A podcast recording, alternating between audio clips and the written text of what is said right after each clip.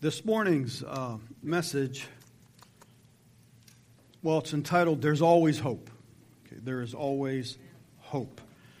And as we sort of wind down this huge election year, I mean, it's been hard to take. Uh, it's been hard to look at, it's been hard to hear, hard to see. All these unbelievable revelations that we're having. Uh, we always knew that there was lies and corruption, but to the extent that we see it, uh, it's just it can be very overwhelming. Can kind of just kind of like throw your hands up, go buy your dried bananas, and find a wooded place to go hide. Uh, but that's not what we're called to do. We're absolutely not. That's what the enemy wants you to do. So I felt that this week coming, that the Lord wanted me to dive in, and I, and I have it's a little bit different because I got to do a good bit of reading. But we're going to have some church history and some American history. Okay? History means it happened. So you can go find a book, you can go back and read it, check the dates and the people, it's recorded. And so that's what we're going to do today to combat maybe uh, the discouragement you might have or giving up no matter what which way Tuesday goes. Uh, whatever way you lean is up to you and God. Uh, but it's, it's going to go a certain way, whichever way that is. So the opening text is found in Ecclesiastes 1 9. I'm going to read it in two different translations. The first one's a bit tongue twister, maybe kind of stop you from understanding, but it simply says this The thing that hath been, it is that which shall be. And that which is done is that which shall be done. And there is no new thing under the sun. Okay, we look at this day and age that we're in, and we're going, I've never seen a day and age like this before in all my life. I, this is the lowest we've ever been as a nation. It's, it's so disgusting. I thought this would be in my grandchildren's life, not mine. Well, so here it is. Now, Ecclesiastes 1 9, a New Living Translation, will clear it up a little bit. History merely repeats itself. Nothing new going on. No great shock. I mean, you might be shocked, but it's because we don't pay attention to the Word of God like we should. Simply says history merely repeats itself. It has all been done before. There's nothing under the sun that's truly new. Meaning the state of the morality of our nation, the condition it's in, the depths that it has fallen, we're not breaking records. We're not getting worse than we've ever been. It simply is something that history repeats. And as we, you see this, I hope that you see your part. Because just like the three people that we've mentioned, uh, Dixie's horribly sick in bed. And I don't think in her heart that she thinks it's just the merely thing that you've just done for her. She's desperately needing touch from God and for the people to stand in the gap for her. So just like our nation, which is desperately in bed on life support, and the people of Almighty God got to ramp it up and reach out and touch Almighty God for the sake of the nation that He has put us in, which is America. So Luke 18:1 states this, and he spake a parable, a story unto them to this end, that men ought always to pray and not to faint. Don't faint. And I know that we do. And I know that the news media and all the various things and newspapers and internet helped to, in that fainting. And that word faint means to get weak or to be weary of it all. Just wore out with it to be weary, to fail in heart, or to lose heart. We can't do nothing. We don't have that kind of money or clout. So the question is like, how can I not, Pastor? How can I not? When you look at our society and our current leaders, in the senseless shooting, another policeman killed in New York the other day. Proverbs 13 12 says, Hope deferred or hope dragged out. Maketh the heart sick or weak. And that can happen. And when we get sick and weak, our arms go down. And we stop doing that which we are called to do, whether you see anything or not. You're to walk by faith. The substance of things hoped for, the evidence of things not seen. God, touch our nation.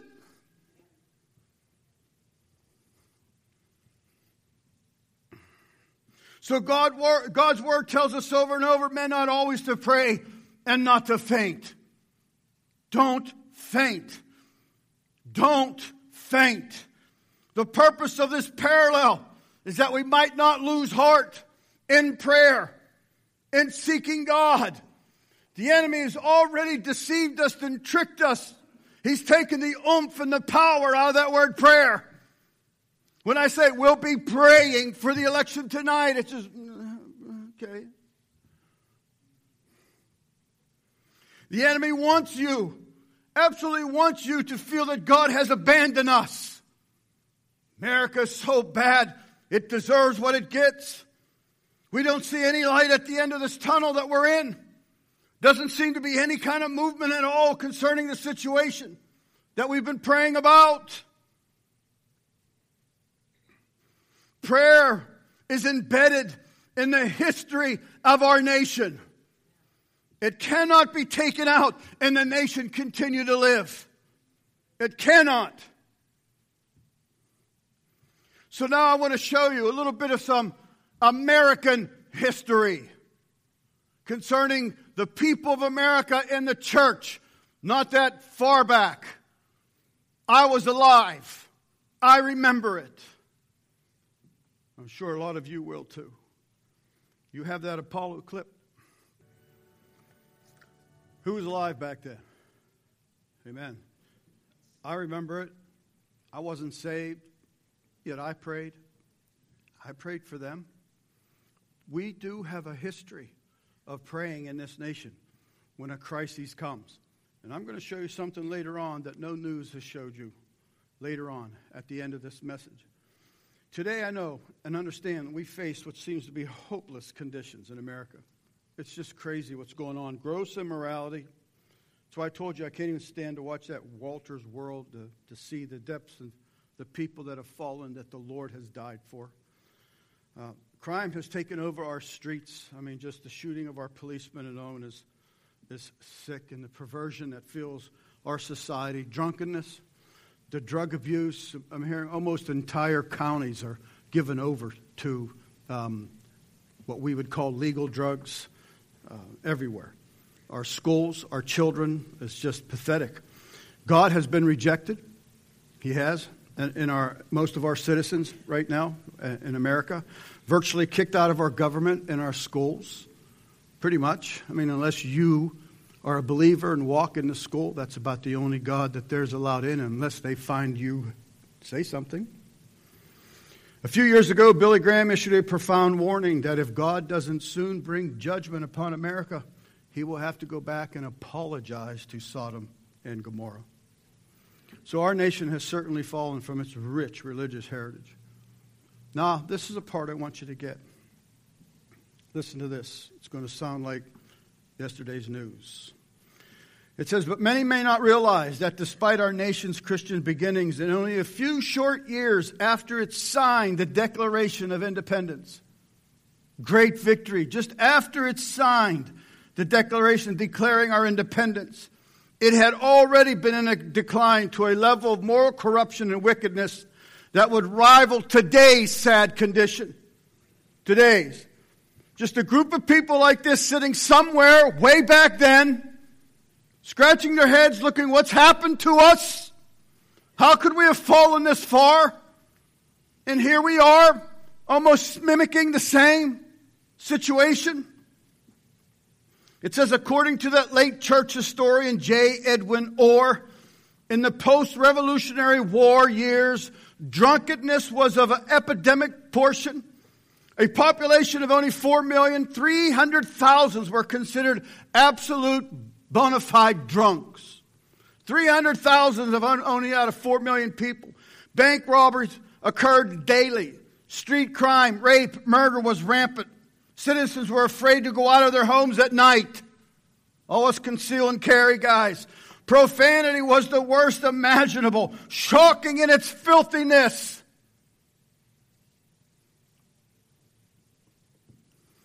Once in a blue moon, whatever that means, needing a little bit of humor and laughter, you might turn on a channel that's supposed to maybe have something little funny. You can't watch it because it's filthy. It's not funny. There is, it's, it's shocking. I like that movie, might sound weird to you, The Green Mile. But I like it because of the spiritual emphasis that comes from it. And I do. I weep when I see God use him through a movie I know, but use him to touch sick people. And I think, oh God, will you do that again today? So I happened to see it yesterday on TV, a channel, and I thought I'll turn it on. Just a regular cable channel. I didn't know it had cuss words in. And it wasn't long until the cuss word came out right there on TV in my living room. I'm thinking, are you crazy? Nothing is sacred anymore. You really can't watch anything. It's shocking. And that's what they were saying then. I can't believe the filth that I hear from women. Their mouths. I can't believe it.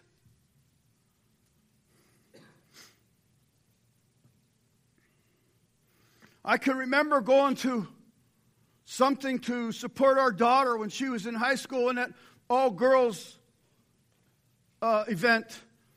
And I can still remember carrying in the pizza. And you, you might laugh. but, And I, I remember hearing girls belch like truck drivers. Now, look, look, uh, I was stunned. I was shocked. I was like, Ruth, Listen, because you expect men to be slobs. I don't know why we should. We're made in the image of Almighty God. But it has filtered down through. Not ladies, but women now. It's shocking. And then they go on and talk about this day and age. The spiritual climate of the nation was withering. Listen to this. This is our history. Presbyterians met in General Assembly to deplore the ungodliness of the country. Both the Methodists and Baptists were losing more members than they were gaining. The Lutherans and the Episcopalians were struggling, even considering merging for the sake of survival. The Episcopal Bishop of New York, Samuel Provoost, had confirmed, listen to this, that he quit the ministry the Bishop of New York, I'm done. I quit. Samuel Shepherd, a pastor in Lenox, Massachusetts, said that he had not taken one young person into church membership in 16 years. Now listen, this is at the signing, right after the signing. I would always think, man, wouldn't it be possible to be saved then when the gospel was accepted and people loved it and churches were filled? Not now in this horrible time that we live. That's not true. I'm reading. It's history, recorded history. And then it says this a poll at Harvard. Do you understand Harvard and Yale and Princeton and Dartmouth? Do you understand why they were brought together and birthed? They were to, to produce preachers. That was their sole reason. To produce preachers to keep this nation humble and on its knees. So, right after the signing, they're now talking about this. A poll at Harvard revealed that there was not one believer in the entire student body. Not one believer. At Princeton, only two believers were discovered among the students. These are the schools that were supposed to be producing hot preachers. Only two in two colleges. Christian Christianity, it says, was generally ridiculed. Sound familiar? A mock communion was conducted at Williams College. Anti Christian plays were performed at Dartmouth in New Jersey. A Bible was taken from a Presbyterian church and burned in a public bonfire in America. You'd think I was reading today's news. Christianity was on such a, uh, such a minority on campus, listen to this, that they had to meet in secret and kept minutes in code so that they wouldn't be caught or persecuted. They couldn't say, Lord bless you, Jesus loves you, come to our Bible. They had to do it in code. Ruth and I used to write in code to her sister who was trying to teach English in China. And you just can't write, they open your letters and read them. And she would write to us saying, I was just talking to my gardener. You know my gardener, his name's John. And she's telling us she's reading in the book of John, writing in code in China. Here they are, right in Dartmouth, Princeton, and Yale, and Harvard. Having to write in code because of how far, far our nation has fallen. Listen to this. At this time, the Chief Justice of the United States, John Marshall, wrote that the church was too far gone ever to be revived.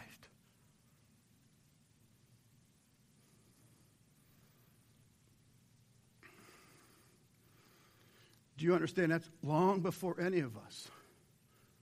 So, whatever they decided, whatever they were doing back then, affected us. We were coming, although we weren't alive yet, we were still coming. We were going to be birthed and part of this. And here they were saying, forget the church. It's so far gone. There was a time when church was welcome in the community.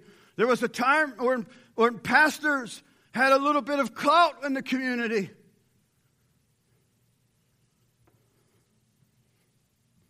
Chief Justice says it's too far gone ever to be revived. Kenneth Scott, the church historian, said it looked as though Christianity was a waning influence about to be ushered out of the affairs of men.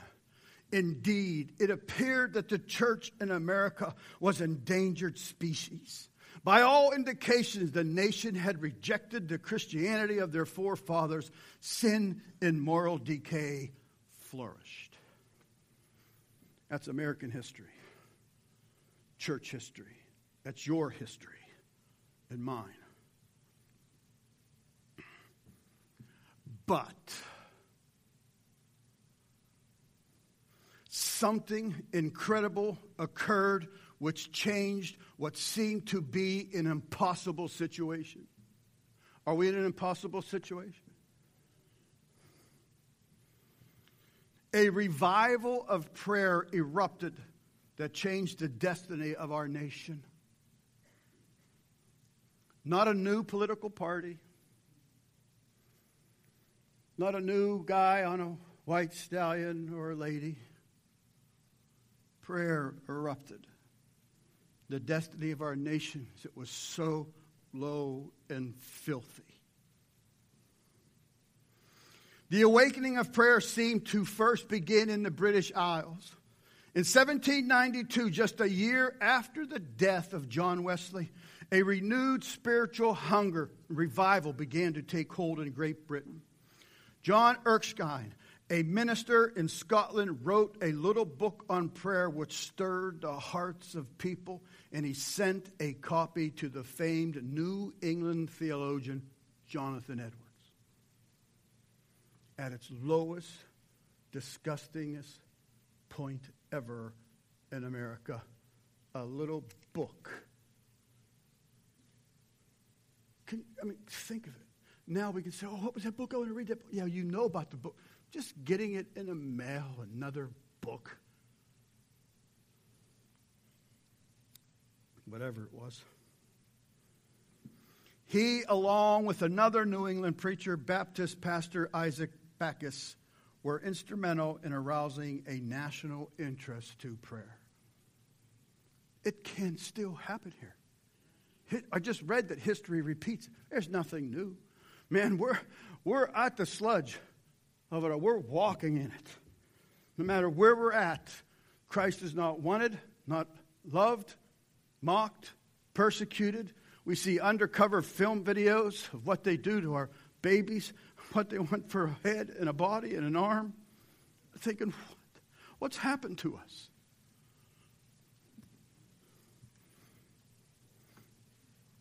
In 1794, the spiritual climate in America was at its worst when Backus called upon the ministers of America, of every American church, to unite in prayer for the nation. God was with these efforts. The churches of every denomination responded to the national appeal. Soon, a network of prayer meetings. Do you, you remember that Franklin Graham went to all 50 capitals and had prayer meetings? When did that ever happen before? I, I've never seen that in my lifetime. No one's ever done that. That's happening. There's the swell. It's happening. The, uh, he came to Columbus. I think they had 9,000 people show up or something like that. Was anybody there? Like 9,000, I heard, or 10,000 people showed up for prayer. What I'm trying to show you is that you can't go by these natural eyes, and you certainly cannot give up, no matter what happens.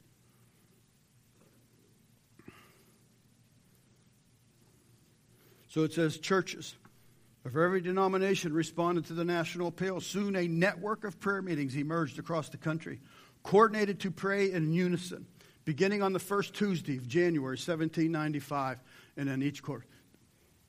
Coordinated. I've never seen this before until this year. When I first saw it, I thought, how cool is that? We can pray for every state. And we did it through every day in October and a bunch of others all over our nation did it too. It is out there, and it is stirring. He goes on and says, predictably, as people sought God's signs of revival began to be seen.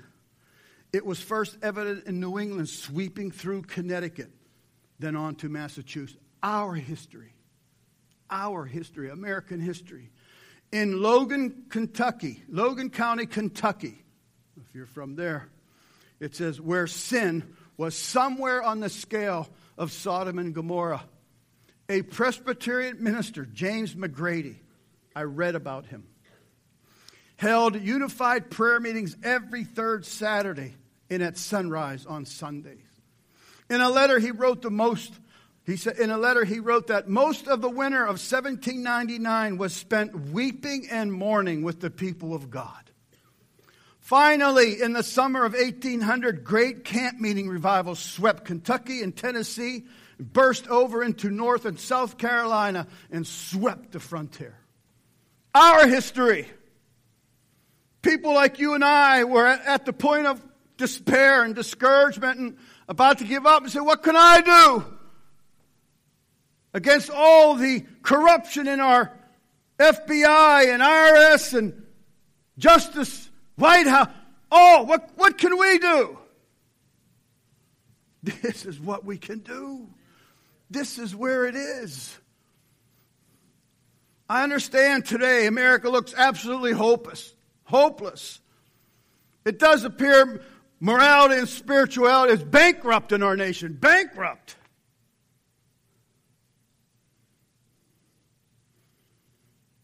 But as we discover, there's always hope if God's people will come together and pray. You must understand this is history. They were sitting here like we are sitting, hopeless, thinking, what can we do? But they wouldn't quit.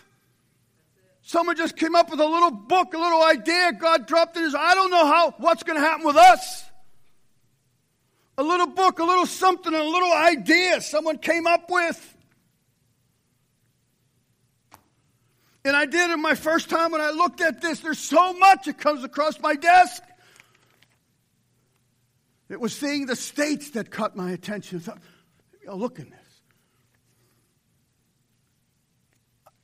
I'm not saying this is, I'm telling you that people are being stirred to come up with various prayer meetings and ideas that haven't happened in my lifetime trying to serve God. It's happening here, and you and I cannot. We are placed here for such a time as this. We are on that Route 40 to be a light to this place. And you cannot give up. The light is going out in America, and it is getting dark.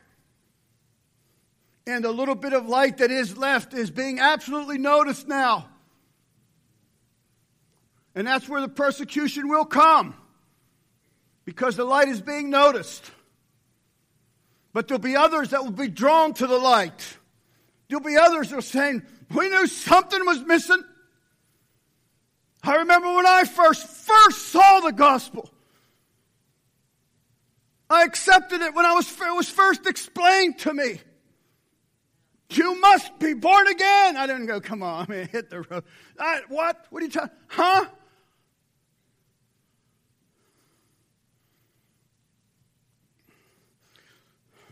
God has salvaged our nation before.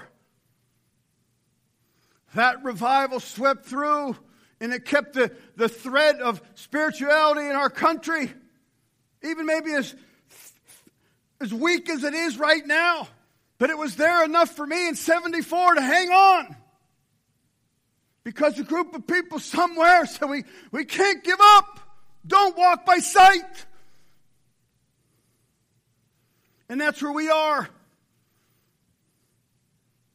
Matthew Henry once wrote When God intends great mercy for his people, he first all sets them praying. You've had to feel the tug to come and pray. Matthew 10 says this, and Jesus looking upon them say, with men, you're absolutely right, this is impossible. But this is not with God. We must believe this, not just quote this catchy little thing or wear it on a sticker on your chest or on a bumper of your car. With God, all things are possible. He's done it before. Scripture says history just kind of repeats. We're at that low, unbelievable level. Maybe we'll plunge more. People of God have got to be stirred to continue to pray, to continue to trust and believe Almighty God. Listen to these. Elijah prayed. He's just a dude like you and me. Elijah didn't float, he was a guy. Elijah prayed, and God sent fire from heaven to consume the offering off the altar he had built in the presence of God's enemies. God will still throw down fire today.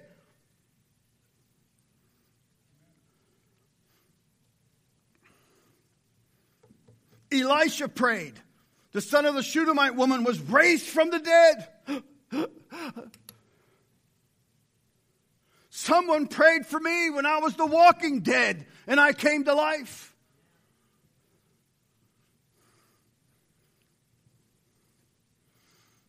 And I still remember the lady that prayed for me, Grace Bittner. Long gone now, little Presbyterian lady. And I would run through her house like a wild person, playing with her son. And when I got right from God, she called, Is it true? Is this the Joe that used to run through my house? And I visited her when she was old, old and thanked her for praying. And she said, I never, never, I watched you for years, but never thought you'd be one that would come to Christ. Daniel prayed, and the secret of God was made known to him for the saving of the companions and changing the course of history because one guy prayed. Jesus prayed at the door of the tomb of Lazarus. The one who had been dead for four days came forth alive. The thief prayed, and Jesus answered him, This day you will be with me in paradise. Hanging on the cross, about to take his last breath, a good for nothing, filthy, vulgar thief. Jesus, remember me.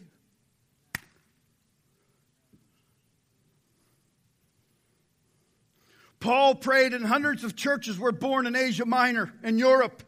Peter prayed, and Dorcas was raised to life. That's what we're talking. That's what's in you, not this. Yeah, we. Go tell Bruce. The whole church pray for you. And see what he says. I'm watching the Browns. Or will he say, Thank you? Tell them thank you.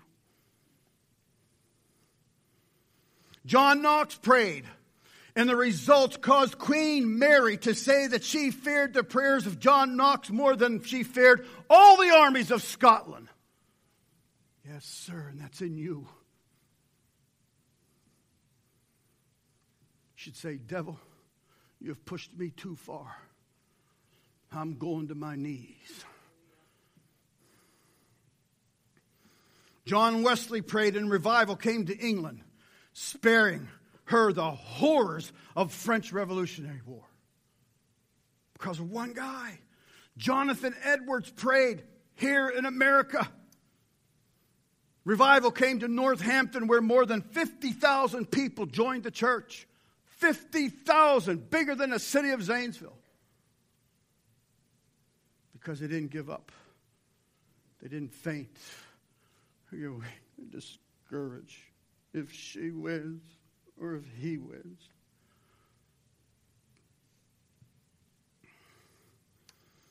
History has been changed time after time because of prayer. Now it's our time.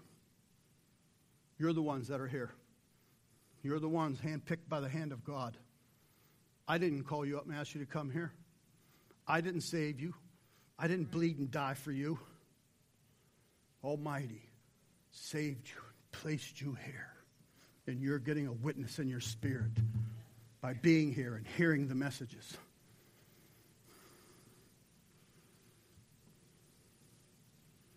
History can again be altered and changed again if people went to their knees in believing prayer. Not that much further down the road, 50 years. Again, Americans' moral recovery began when Jeremiah Lanphier, a concerned layman, not a minister, not a pastor, you don't have some piece of paper hanging something. Who cares what that is? He just looked at his beloved country and was going, What's wrong with us? Somebody's got to do something. So he started a noon prayer meeting. And I, you know what? When I, and I knew about this dude, and when I would hear that, I would go, yeah, right. Yeah, noon prayer meeting back in 1850. All kinds of people will come. Now no one comes. Let them try it now. Well, that's before I, I read about all this history. They were as bad as we are. He just was being moved upon by God like you and I. In New York. In New York. Are you kidding me? Go to the countryside somewhere in Alabama, maybe it'll work. Noon, prayer meeting for the New York businessmen. Cut through to society for the bottom, Almighty God. Six people came to his prayer meeting on September 23rd, 1857 in the third floor of the old Dutch Reformed Church on Fulton Street, in case you're from New York. By spring, he didn't give up. That was September, October, November, January, February. By spring, daily prayer meetings sprung up in many locations, and daily attendance grew to 10,000. How many was in Columbus? 10,000.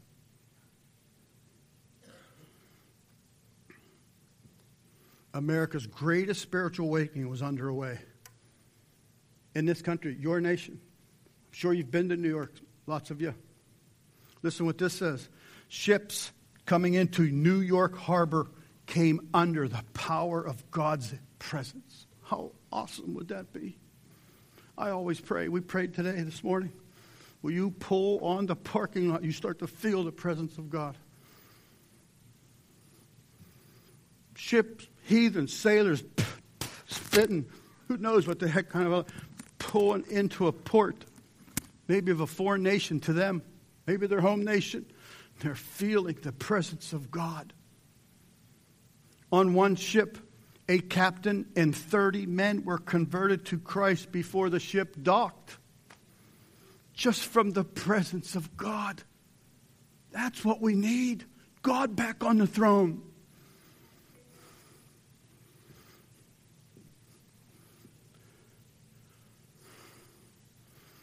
Four sailors knelt for prayer down in the depths of the battleship, the North Carolina, anchored in the harbor. And I would think of it today. I was in the military. I was in the Air Force in the late 60s and early 70s. All it taught me was how to drink and how to drink well and fast and quick. I didn't see any Christianity in the military. And probably not so much today either. If you're a chaplain and you're talking for Christ, you get discharged, thrown out, reprimanded, all kind of. So here they are way back then. I'm thinking, back then, didn't they love God back then? No, these guys were hiding in the belly of the North Carolina battleship, praying. It says they began to sing, and their ungodly shipmates came running down to make fun. But the power of God gripped them, and they all humbly knelt in repentance. You don't know what's going on when you pray, when you just sing and give God glory and worship. What's that site, Mike? God? God in my city? Is that what I told you? God belongs in my city. Put that put up there, please. Okay, you just established in 2009, probably by Franklin Graham or Billy Graham or Carter Conlon or David Wilkerson, you know, all them guys. Well, let's see. Can you scroll it up? Is this the one, Mike? In October 2009, a youth group, New York. A youth group passionate for God in New York saw an atheist advertisement campaign in their subway system which stated, A million New Yorkers are good without God. Are you? In New York, where filth and glitters blasting all around you on those huge screens. They decided they had enough, and they started selling T-shirts and organizing walks that says, "No, no, no, no, no, God belongs in my city. God belongs." You see we let them throw prayer out of school. No one said, hold it, hold it, hold it. No, no, no. God belongs in our schools. We let them throw them out of our government. No one said, whoa, wait a minute, hold up. It's our government. Church has been quiet. I came across a video that I'm sure none of you have seen. This is a video of people praying in New York, started from this youth group you have to have it fairly high and loud in the beginning to hear. It's like seven minutes long. We're not going to watch all that, just about three minutes. You can see, see what's happening. Maybe one of the worst cities in our nation, next to Chicago, New York. October, this is, not 2009. October. Will it work? Good. Listen.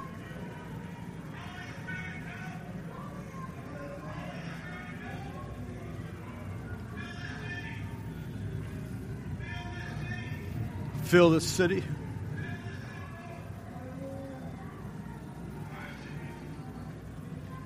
In New York, last week,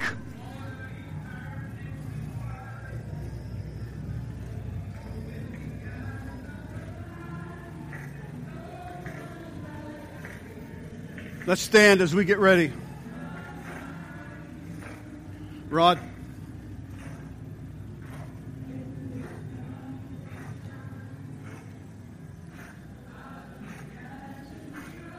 What news did you see that on?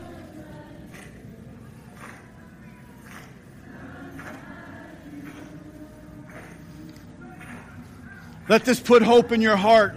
Let you be stirred to keep praying, keep coming. Keep asking, keep standing in the gap. Lord, we will fight for you.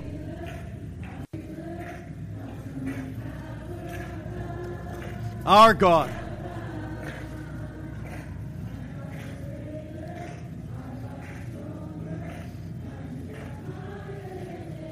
I was absolutely pumped when I saw this. Started by a youth group in 2009. This was last October, a week ago. Right before Halloween, maybe even on Halloween.